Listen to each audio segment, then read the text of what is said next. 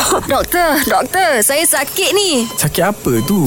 Nak tahu, dengarlah doktor-doktor. Doktor, ada orang tanya ni. Dia kata orang tua selalu duk sebut pasal rabun ayam. Maksudnya bila senja dan malam penglihatan tak jelas. Tapi bila tengah hari, molek-molek ada pula. Ah, macam hmm. ayah. Dari segi perubatan memang betul ke masalah ni wujud doktor? Okey, terima kasih kepada Zura yang gorgeous dan semua Yes. pendengar pan, eh, gegar Pantai Timur. Ah, Yang comel. betul, betul. Ya, yang doktor mak sayangi, yang comel semua dah. Okey. Okey, memang betul lah dalam perubatan pun wujud tapi nama dia kita panggil Nyctalopia. Nyctalopia. Eh, tak ada kena-mena dengan ayam Tak ada kan? ikan Nyctalopia, Nyctalopia. Oh, Talo, talo tak- Talopia. Dia biar. kesulitan Ayam. melihat ni bila Talop. kurang cahaya. Kurang Hmm. cahaya dia tidak nampak terus. Dia disebabkan oleh fat, satu faktor keturunan juga. Hmm. Yang kedua disebabkan oleh penyakit-penyakit dalam mata tu lah. Dan ada kecacatan kecederaan eh, pada retina dia, retina mata tu. Hmm. Macam kita bincang sebelum ni retina detachment. Ha, tu salah satu sign awal dia akan jadi rabun ayam. Dan yang ketiga Oh. adalah disebabkan kekurangan vitamin A. Vitamin A ni ada dalam makan dalam apa ah, haiwan, dalam tumbuhan,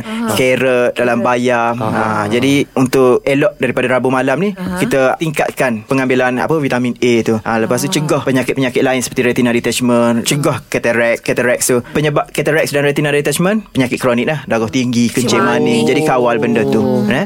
Okey, dan Manis-manis insyaallah Manis-manis boleh katerak ke eh, doktor? Boleh. boleh dia jadi kencing manis lepas tu komplikasi daripada kencing manis Mata- sebab mata tak- tak- tak nampak, ha, kan? selain daripada faktor usia lah faktor usia kita tak boleh elok Yelah, yelah, Yelah, yelah. yelah. Faham, eh, Mek? Faham. Ah, Sebab pun dah tua. Okey lah. Terima kasih, doktor. Okey sama-sama Syah Ha, jelas ke tidak? Nak dengar lagi tentang kesihatan? Dengarkan di Gegar Pagi setiap Ahad hingga Kamis pada pukul 9 pagi bersama Mat Syah dan Mat Zura.